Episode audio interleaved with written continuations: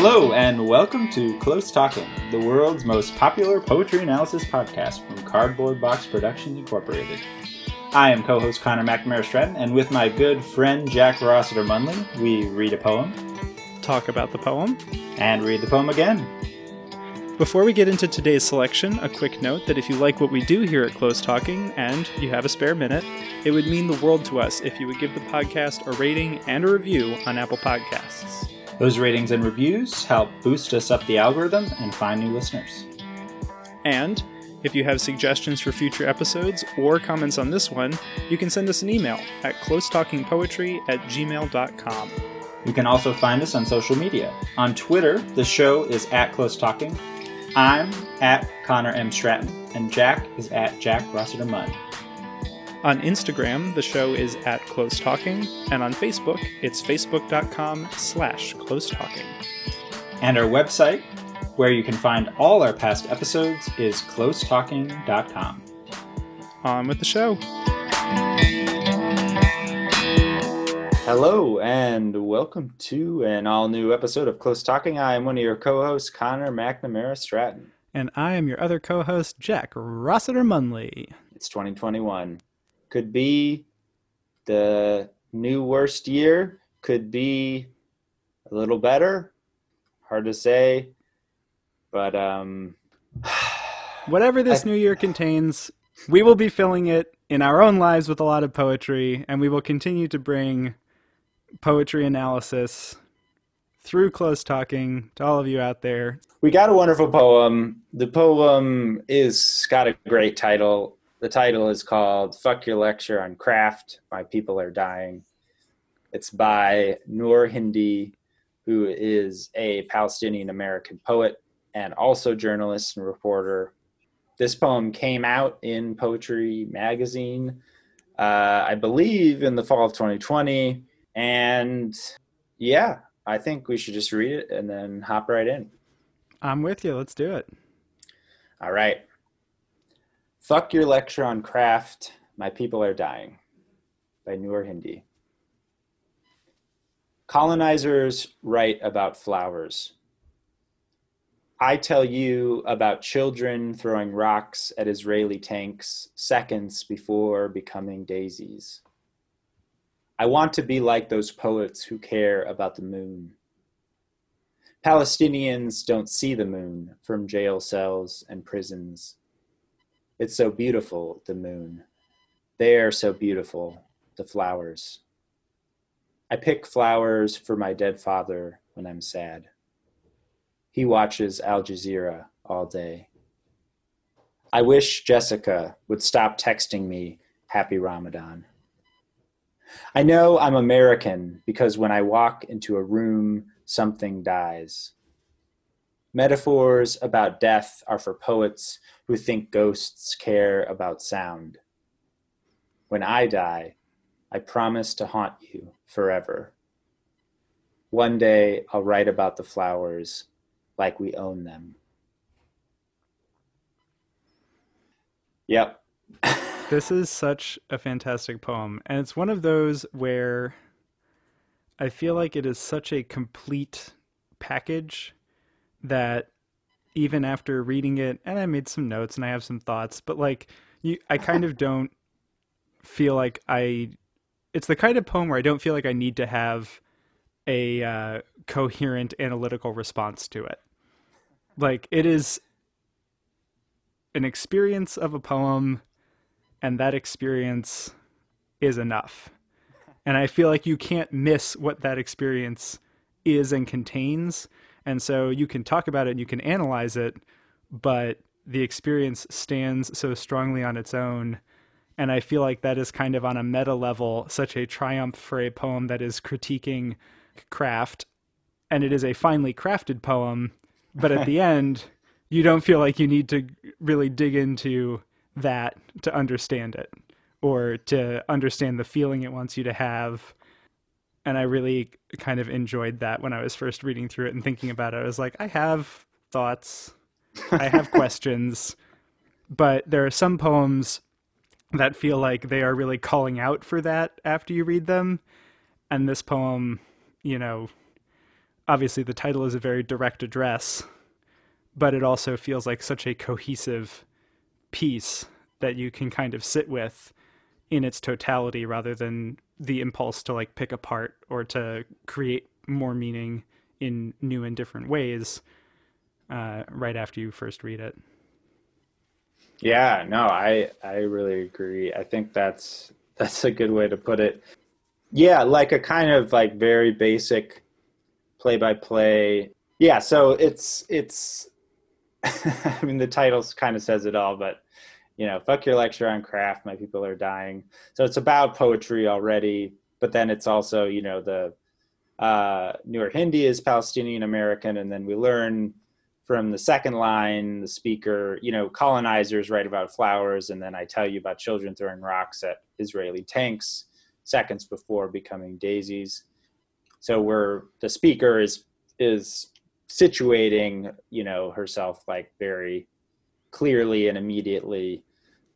And then by the end, it's like I know I'm American because when I walk into a room, something dies. So there's there's like the the diaspora element too and yeah we're just we're put right into the israeli occupation of of palestine and it's kind of like just sort of you know it it's moving through that along with sort of moving through poetry and craft and things about that. And and it's like it's interesting because on the one hand it has the like the fuck your lecture on craft like kind of meta self-reflexive like i know i'm a poem and i'm talking about poems and stuff like that. But then you know like the my people are dying is like we're in a like a lot of times the move to do meta or like self-reflexive stuff in poems or like to think about poem as a poem when it's done poorly but sometimes when it's done well it's like it's sort of an intellectual or an abstracting process that kind of takes you further away from whatever's happening in the poem. Um, but in this case it's the effect is sort of the opposite where i feel like the reflexive aspect of it because of the way that it's it's linked so closely to the Israeli occupation, it feels much more visceral. It takes poems to task, or at least it takes the, you know, the sort of like academic, like MFA craft, ivory tower, hyphenated, you know, white, like gatekeeper vibes of poetry rather than poems per se. Because you know as you say it's very finely crafted. The poem itself i believe is a sonnet. It's not like fuck craft or like it's not like fuck good poems. It's like fuck your lecture on craft right? It's it's the why are you why is this taking up all your time while my people are dying you know so yeah, no, I I I love it. yeah, and I personally, I'm a huge sucker for uh, any work that takes on that kind of stance towards craft because conversations about craft aren't valueless. In fact, this poem is an interesting counterpoint to some of the conversations about craft and craft analysis, craft based analysis of poems from marginalized groups. There is the recent anthology, uh, Native Voices, Indigenous American Poetry, Craft, and Conversations, that sought to put the focus on craft in Native works because so often the level of analysis is about culture only or is only about message and not as much about the way that message is conveyed. And I like that this poem holds space for craft by being so good at craft um, and also addressing it, but like not letting that be the end point of conversation or letting you know a discourse about the discourse overtake what you're actually addressing. And so often, I think that is the downfall of a lot of academic poetry and a lot of academic work on poetry is that you become so obsessed with the the craft element that all the rest kind of falls away. And what I find really interesting is that while the focus of this poem is on my people are dying, I think that is the major drive in the poem. The the title actually puts fuck your lecture on craft first. And the first line of the poem is about writing and the sort of written engagement with the world that colonizers have, which is colonizers write about flowers. And that's taking on the literary part first, the same way the title does. And I think throughout the poem, you get these call outs to writing or faulty writing or putting the speaker at odds with maybe a mainstream written discourse. So you have colonizers write about flowers, that's the fuck your lecture on craft line, followed by I tell you about children throwing rocks at Israeli tanks, the my people are dying line. And you can see that reverberating through the poem where you have I want to be like those poets who care about the moon. Fuck your lecture on craft line. Palestinians don't see the moon from jail cells and prisons. My people are dying line. And that the way that that moves through the poem, again, beautifully and finely crafted, but the entire thrust of that construction is to keep pointing you back towards my people are dying, my people are dying. There's a really important core to this that you need to understand. You don't have to tell me that I'm doing it in a sonnet. That's not the most interesting part of this. You don't have to tell me, like, learn something from this poem and learn to refocus the way that you think about writing through this poem. Like, that I think is something that just comes through so clearly. Um, and I really appreciated that. It it reminds me I was after I countered this poem, I was looking up other works by Hindi and there's this great kind of essay that she wrote against erasure is what it's called and it it will we'll link to it um, and it's it's after Solmaz Sharif who has a great essay that we'll also link to that's also about being against erasure and it it's sort of Sharif's essay is like a kind of engagement with the politics of erasure poetry and it's it's very fascinating to me. And Hindi's work is like it begins with the Arab Israeli war in 1948 and with the like dispossession of uh, Palestinian land uh, and the creation of the Israeli state. Um, and it's sort of a personal essay about it in certain ways with, you know, it's like the, the essay begins when it starts raining bombs, my great grandmother is preparing dinner. It just it incorporates lots of facts and historical context of the history of Israel and Palestine and the in 1948 I think there were at least 700,000 Palestinians who became refugees. And, you know, it also talks about how, like, in the Six Day War, which was in 1967, it was a very brutal war, and 700 Jews and Israelis were killed during the war, and 18,000 Arabs and Palestinians were killed during the war.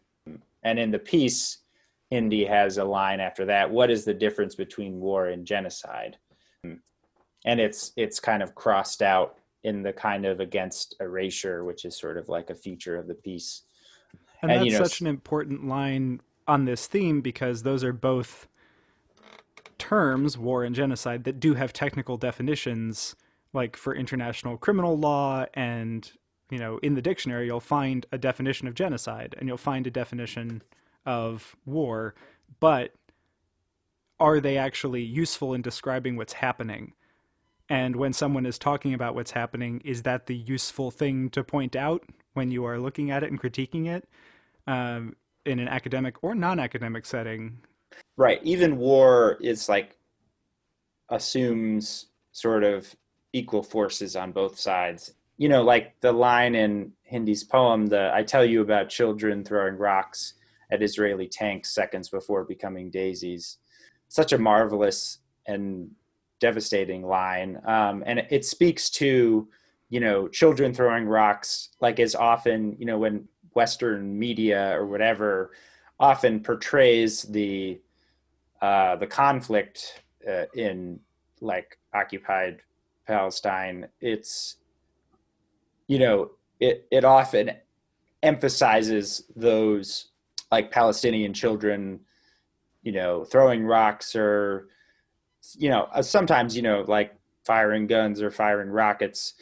But it you know when you read the articles and you don't know anything about it it it often comes off like it's this equal conflict engagement which which is has a kind of analogy to when you know you think about like how black lives matter protests are like reported on you know where quote unquote rioters are throwing you know cans at police and then police responded with so much tear gas, you know, a thing that is not allowed in wartime under international law.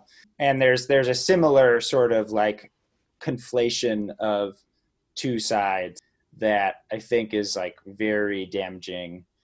And I think that line really like it also the turn to like seconds before becoming daisies the, the sort of use of right like there's a sort of implied you know either the children are being killed by the tanks or they're you know they're being killed in some other way or they're but the kind of implicit critique that's made in the first line colonizers write about flowers is sort of made explicit in a way with the second line. Uh, well, I guess it's the third line, but the second sentence, I tell you about children throwing rocks at Israeli tanks seconds before becoming daisies, where the first line, it's like, okay, colonizers are like, you know, it's like uh, Williams, William Wordsworth is like thinking about his daisies or whatever, you know, we got our nice British romantic poetic tradition talking about the beautiful flowers. And Meanwhile, their nation is engaging in very brutal and violent colonialism, and the flowers are, at the very least, ignoring the violence taking place that, uh, in some ways, allows their poetry to exist and flourish in a in a way. But then in this in this second sentence, the daisies becomes the the the replacement of death or of killing, you know, at the at the Israeli tanks. And so it's it's put it's just like put really incisively in this in this poem. I love that you pulled out those lines because I find that such an effective starting point because you start off saying colonizers write about flowers and then immediately mention a flower just two lines later, but it's clear that Hindi is not writing about flowers in that moment. It's about something else. The flower happens to be there. But the use of daisies got me thinking a lot for a number of reasons. But uh, the first thing it put me in mind of is the like 60s folk song Where Have All the Flowers Gone, which is a Vietnam era piece. And basically, it's it follows this cycle from flowers and then where have all the flowers gone to where have all the and it goes through a whole cycle of things it ends up talking about soldiers going to vietnam and then they come back and the flowers are on their grave sites and so it's this whole cycle of flowers but being in the vietnam era and being the specific mention of a daisy put me in mind of what is basically like the most famous political ad in history which is the daisy ad for lyndon johnson um, where there's a little girl in a field picking the petals off of a daisy, counting to 10 very poorly, like a little girl, uh, just doing her flower in the field thing. And then it zoom, it freezes, zooms in on her eye, and then there's a nuclear explosion. And a voiceover says, We either have to love each other or we're all going to die. Vote for Lyndon Johnson. I'm not paraphrasing.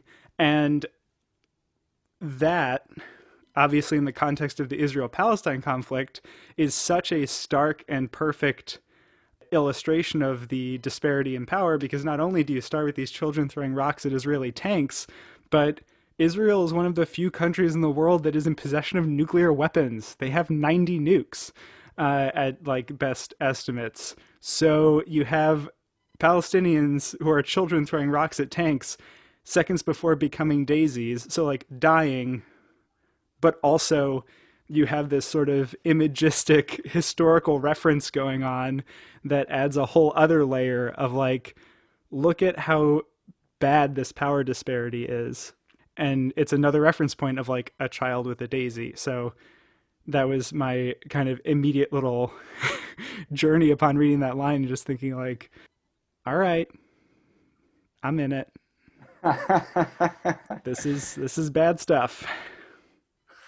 So the other part of it too is like Hindi and the speaker are American, and so then there's that that great line at the end. I know I'm American because when I walk into a room, something dies, and like the speaker is in a complicated position because on the one hand, her family you know maybe she still has family that's in palestine um, but her family is palestinian and so is obviously colonized in that sense. And yet being part of the american in in the us is um, essentially you know in right a citizen of a great empire and is in a colonizer position in a certain way you know especially and in like you know the complicated position of how the U.S. so intensely supports Israel in material ways in terms of funding and you know weapons and all of this stuff that's really only intensified um, under the Trump administration.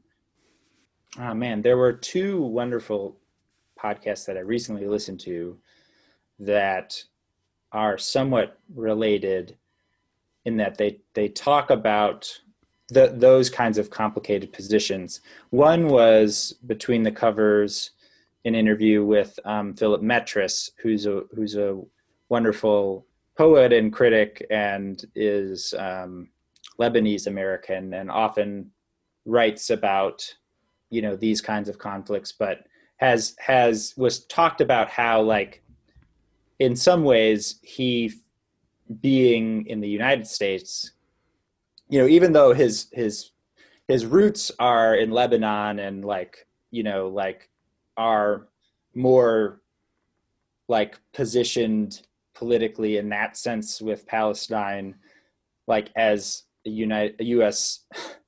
citizen, he's he's finds himself more in the subject position of Israel as like a colonizer because he's you know in the U.S. or whatever, and you know navigating that position ethically is kind of like how I don't know. It, it's it's a lot of what Metres seems to write about and be concerned about, and I think that's very interesting. And and then there was another podcast that I think was the Red Nation podcast, um, which is mostly hosted by Nick Estes, who's who's a wonderful scholar, uh, and you know it it the the podcast.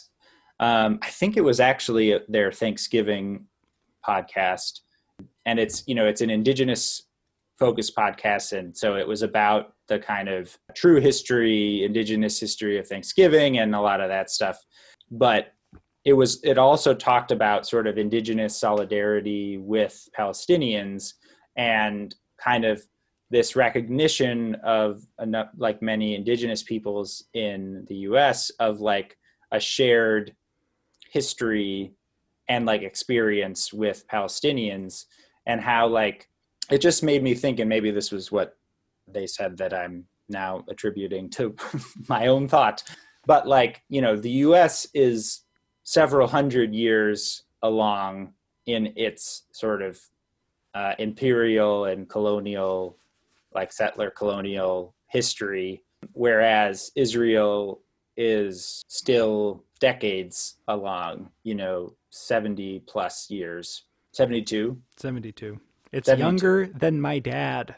Israel is younger than my dad. It's like how the Department of Homeland Security is younger than both of us. These institutions and things that seem like they've been around are new and they are not immutable constructs. Yes, yeah, yeah, and you know, it's like, and then Britain is like just fucking around in all of this. It's like, I mean, it was the one that brokered the deal to set to establish Israel, like after World War II. Sure. Um, but like the United States is far enough along on its history and enough generations removed.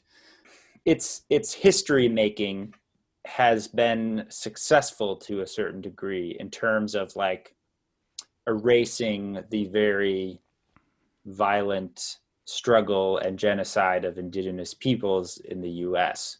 And Israel is I mean there's many differences that are important between the two.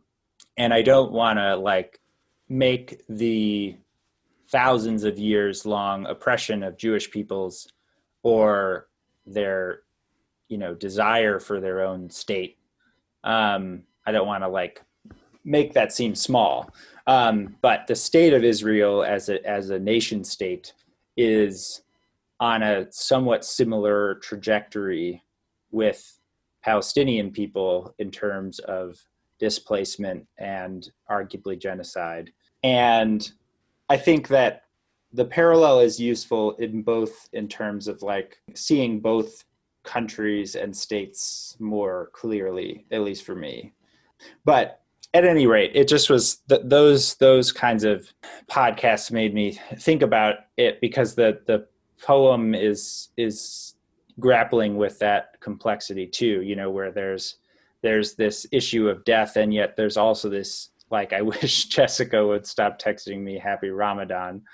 And you know i know i'm american because when i walk into a room something dies. That like suddenly the speaker is grappling with this sense of power and this sense of death causing power that she has while at the same time you know her people are dying And you know. see that tension play out, I think, in a couple of ways through the poem that are really interesting because when you start off saying colonizers write about flowers and then flowers crop up throughout the poem, there is again that implicit connection of I know I'm American because when I walk into a room something dies.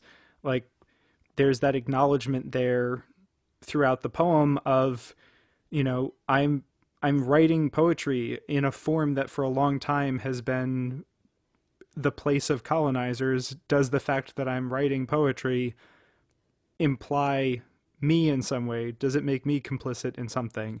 I think you also see that in some of the, uh, like, I want. I want to be like those poets who care about the moon. Like, there's a desire for that. And I think in some ways that desire then reflects back again to the My People Are Dying critique because it's like, I want to be able to do all those things, I can't do that until my people stop dying and you stop killing them. You know, that I, I find a really powerful way of expressing that because it's not just the straight ahead, this is what's happening. It is tempered by this more complex subject position for the speaker. It's tempered by the duality of the title and the way that that duality plays out in the poem. And I really like that the speaker has this level of complexity because it gives you more avenues into their complexity as a person. And so I think that's part of what contributes to feeling the poem having such a sense of totality to it because so much of the complexity is included that if it was just a straight ahead poem, you would be left at the end thinking about and bringing in some of the contradictions it acknowledges and explores already. You would be doing that as a reader. And it almost preempts your thought process and includes a lot of what you might consider, which is like, huh, this is an interesting perspective. I wonder how the speaker or the writer feels about being an American too. It's like, no, no, no, way ahead of you. uh, I'm actually a genius, and I put it all in. What's up? it's all Uh, there Which is really cool. And again, it just speaks to Noor Hindi's mastery of language and craft, which is part of what makes the poem work so well. Yeah. No, I think that's really right. It, it also makes me think of like not to like dip back into it, but partly I was thinking about it as like a counterpoint to like a productive counterpoint to our discussion on Robert Hass's The Problem of Describing Trees and like also the social media controversy of like Ocean Vuong's discussion of metaphor and simile and all of that. It made me reflect on like both the speaker in this is on the one hand sort of at this interesting crossroads where she's she's in certain spaces. You know, Hindi got an MFA, she's in the United States, she's an American, and so she's like being confronted with these lectures on craft or whatever. And then at the same time, her family is Palestinian and her dead father is watching Al Jazeera all day, right? Like in that kind of surreal sort of still watching Al Jazeera. Um, and so she's like confronted with this very brutal, you know, reality of, you know, my people are dying. And then at the same time, of course, as you say, the poem itself is very well crafted. So it, it, it made me think about like the lecture on craft. And in some ways it's, it's, I'm sort of thinking about our podcast too, is like, it's in this space that prioritizes certain values. And one of those being kind of like the discursive power of certain things which of course like the the brilliance of hindi's poem is like i think those things have material consequences and like real power. Um and it's more the like the focus on the the lecture on craft can obscure its actual power if that makes sense. And there's also a question too which i which is not very well thought out. You know poetry is like we could say something i don't know it's it it occupies let me start with novels. There's there's a history of an of the novel as a kind of you know it um, it's a form of printed fiction. It emerged in the in England in the 1700s or whatever as a kind of a bourgeois like art form for this new class of people who had reading time and also because now you could print books at a relatively affordable rate because of mass production and all that stuff and not to say anything about the novel specifically, but one can talk about its history and suggest, like, I think uh, there's an impulse, especially because the arts are so poorly funded in the States and they don't get much respect a lot of the time, to say, you know, art is revolutionary and art is radical and like all writing is a political act and stuff like that. Um, and I do think that literature and art are incredibly powerful. Um, but I think that power is not always good power necessarily. And one, you know, I mentioned this in the previous the previous podcast, but like like Edward Said's work Orientalism did, you know, and a lot of his work has actually focused on reading novels and and writing closely and focusing on how those representations of the quote unquote Orient are problematic in certain ways and serve to reinforce blah blah blah. I need to think about it more but poetry as like us american poetry has its own history and like material realities if that makes sense. Um, and especially since the mfa has sort of cropped up and exploded in the, the mid 1900s to, to, to today, I think it's worth thinking about like what is the power of poetry going toward in American poetry? And I think there's maybe an argument in Hindi's poem, like "fuck your lecture on craft," my people are dying, that it's it's serving some of it you know, and the kind of uh, spread of especially like certain kinds of craft gatekeeping or whatever to it's a it's a power that's not like necessarily radical or even good. I don't know.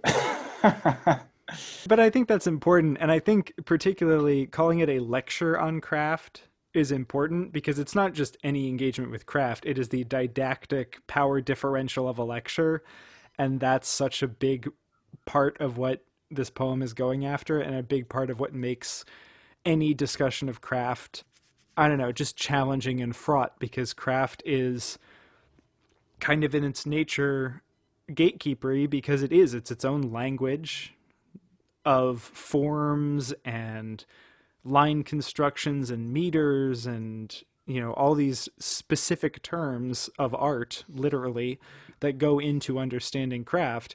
And that's fine but any discipline that involves learning its own vocabulary that is a barrier to entry and many different disciplines have it. It's there in popular media. We just sort of osmose a lot of the terminology.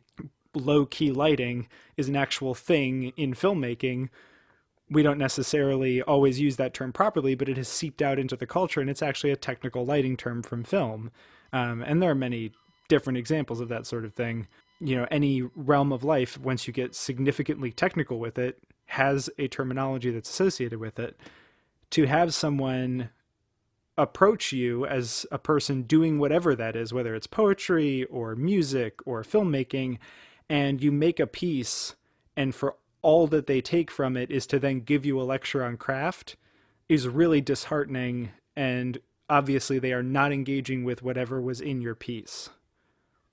A filmmaker a young starting out filmmaker makes a, a documentary and they submit it to class and all they get are notes about how they didn't frame their shots correctly and they had a window in the background blowing out the lighting and all this stuff when really it was a documentary about you know family generational trauma in their family or something and it has nothing to say about their storytelling. It has nothing to say about the subject matter. It just goes after the technical aspects. That is so unhelpful and so not the point. Like all of the craft stuff is there in service of the story. And so yeah on some level if you're getting all the craft wrong and it's distracting that's an issue. But framing that as the most important part and not saying this is a good and valuable story let me help you tell it better or here are some things you could do differently and just focusing entirely on the craft instead of focusing on the substance of the piece. That is that's where my head goes with that lecture word where it's like i don't want to hear that. And in fact a lot of really great art was made with either inattention to craft or with deliberate destruction of craft after learning it. So much of the art of the 20th century was people who learned how to do art on a set of standards that they then completely tore up. And anybody from a traditional art background would say, You're doing it wrong. You've spilled the paint, Mr. Pollock, and I would appreciate if you didn't do it again. And that's not the point. it, it's you know actual like artistic growth and using forms of art to continue to make important and impactful statements is something that in a lot of ways relies on the like remixing of craft and the rethinking of craft and the continual conversation around craft as opposed to a lecture on craft.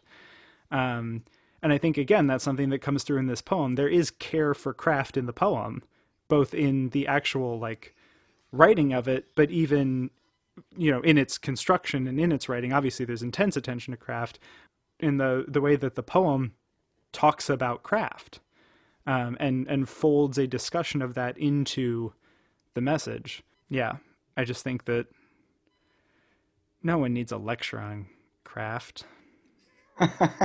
That's what books are for. Like you can read about it. you don't need somebody to like lecture you about what a haiku is. You can decide what it is after you read about it. Like, you know? Yeah. Should we read it again? I think we should read it again. All right. This is Fuck Your Lecture on Craft. My People Are Dying by Noor Hindi. Colonizers write about flowers. I tell you about children throwing rocks at Israeli tanks seconds before becoming daisies. I want to be like those poets who care about the moon. Palestinians don't see the moon from jail cells and prisons. It's so beautiful, the moon. They're so beautiful, the flowers. I pick flowers for my dead father when I'm sad. He watches Al Jazeera all day. I wish Jessica would stop texting me Happy Ramadan. I know I'm American because when I walk into a room, something dies. Metaphors about death are for poets who think ghosts care about sound. When I die, I promise to haunt you forever. One day, I'll write about the flowers like we own them.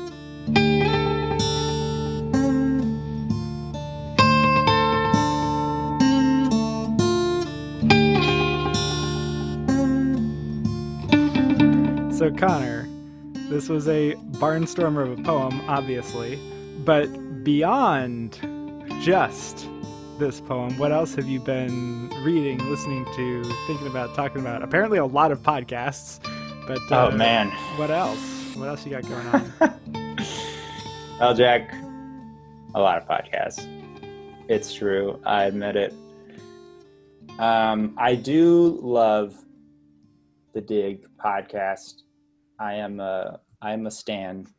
I'm a stan of the. I stand it. I stand it.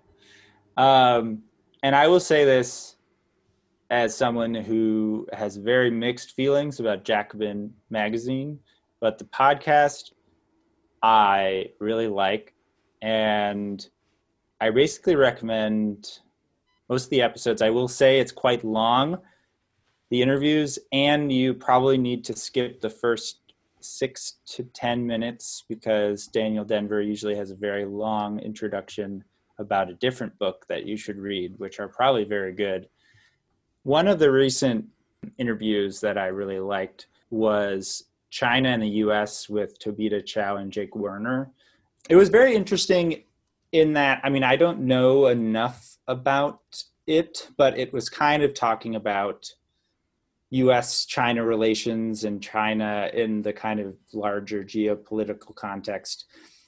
The reason why that I found it very interesting is I feel like there is a lack of perspectives on like it's been this weird thing where Trump hates China and it was like but then now it's like everyone in the US politics scene like hates China.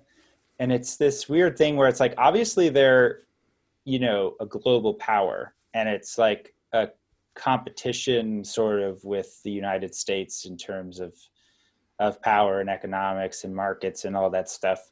But it's often talked about like in in a sort of new kind of globe Cold War context, like with Russia.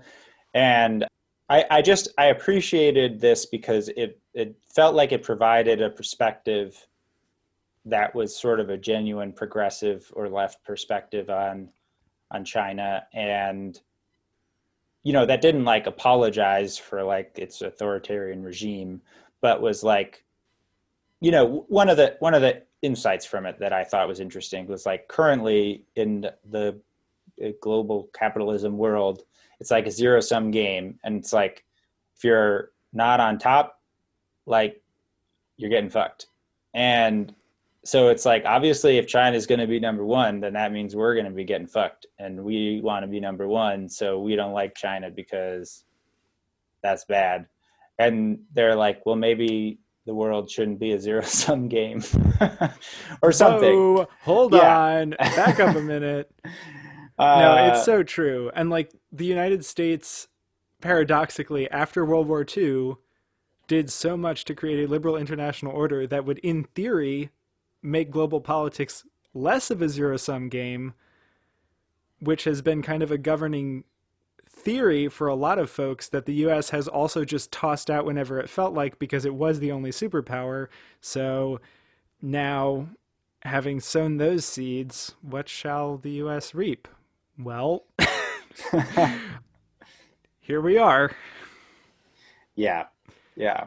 So I, I would recommend that one. And yeah, I don't know. I, I just I I I really I listen to most of the, the podcasts on the dig, so it's all good.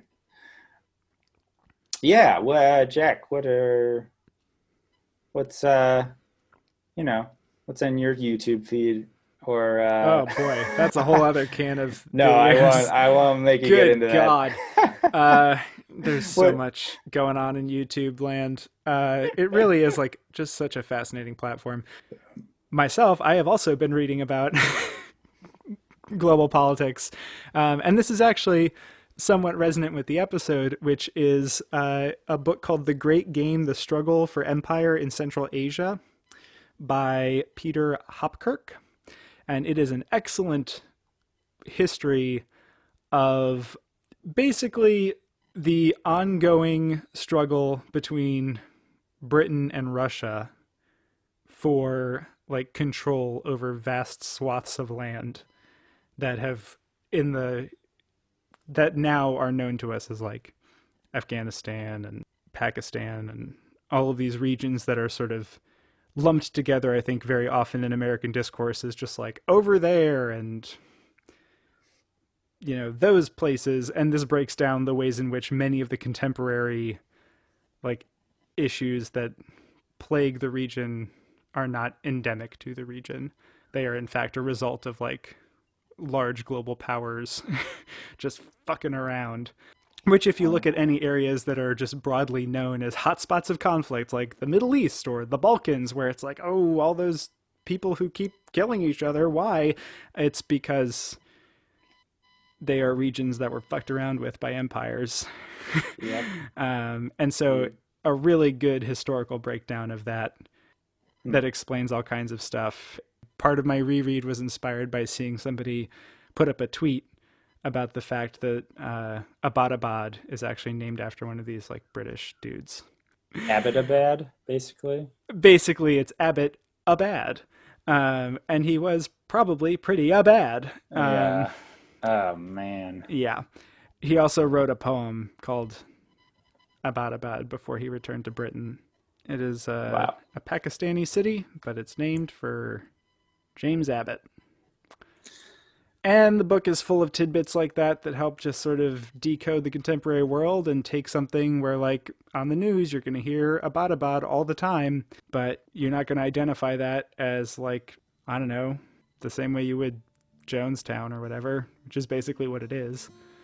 Uh, in terms of its history of naming, it has a name that doesn't automatically hit the uh, colonizer's ear as being, uh, you know, English in origin, but it is. So, anyway, the great game, the struggle for empire in Central Asia, highly recommended. Uh, really good, good textual history for for basically all of Central Asia and the Caucasus. Um, yeah, great powers coming into conflict as always. Ugh, Oof. Yeah, no, that book seems great though. I'm gonna have to check that out. it's very very good.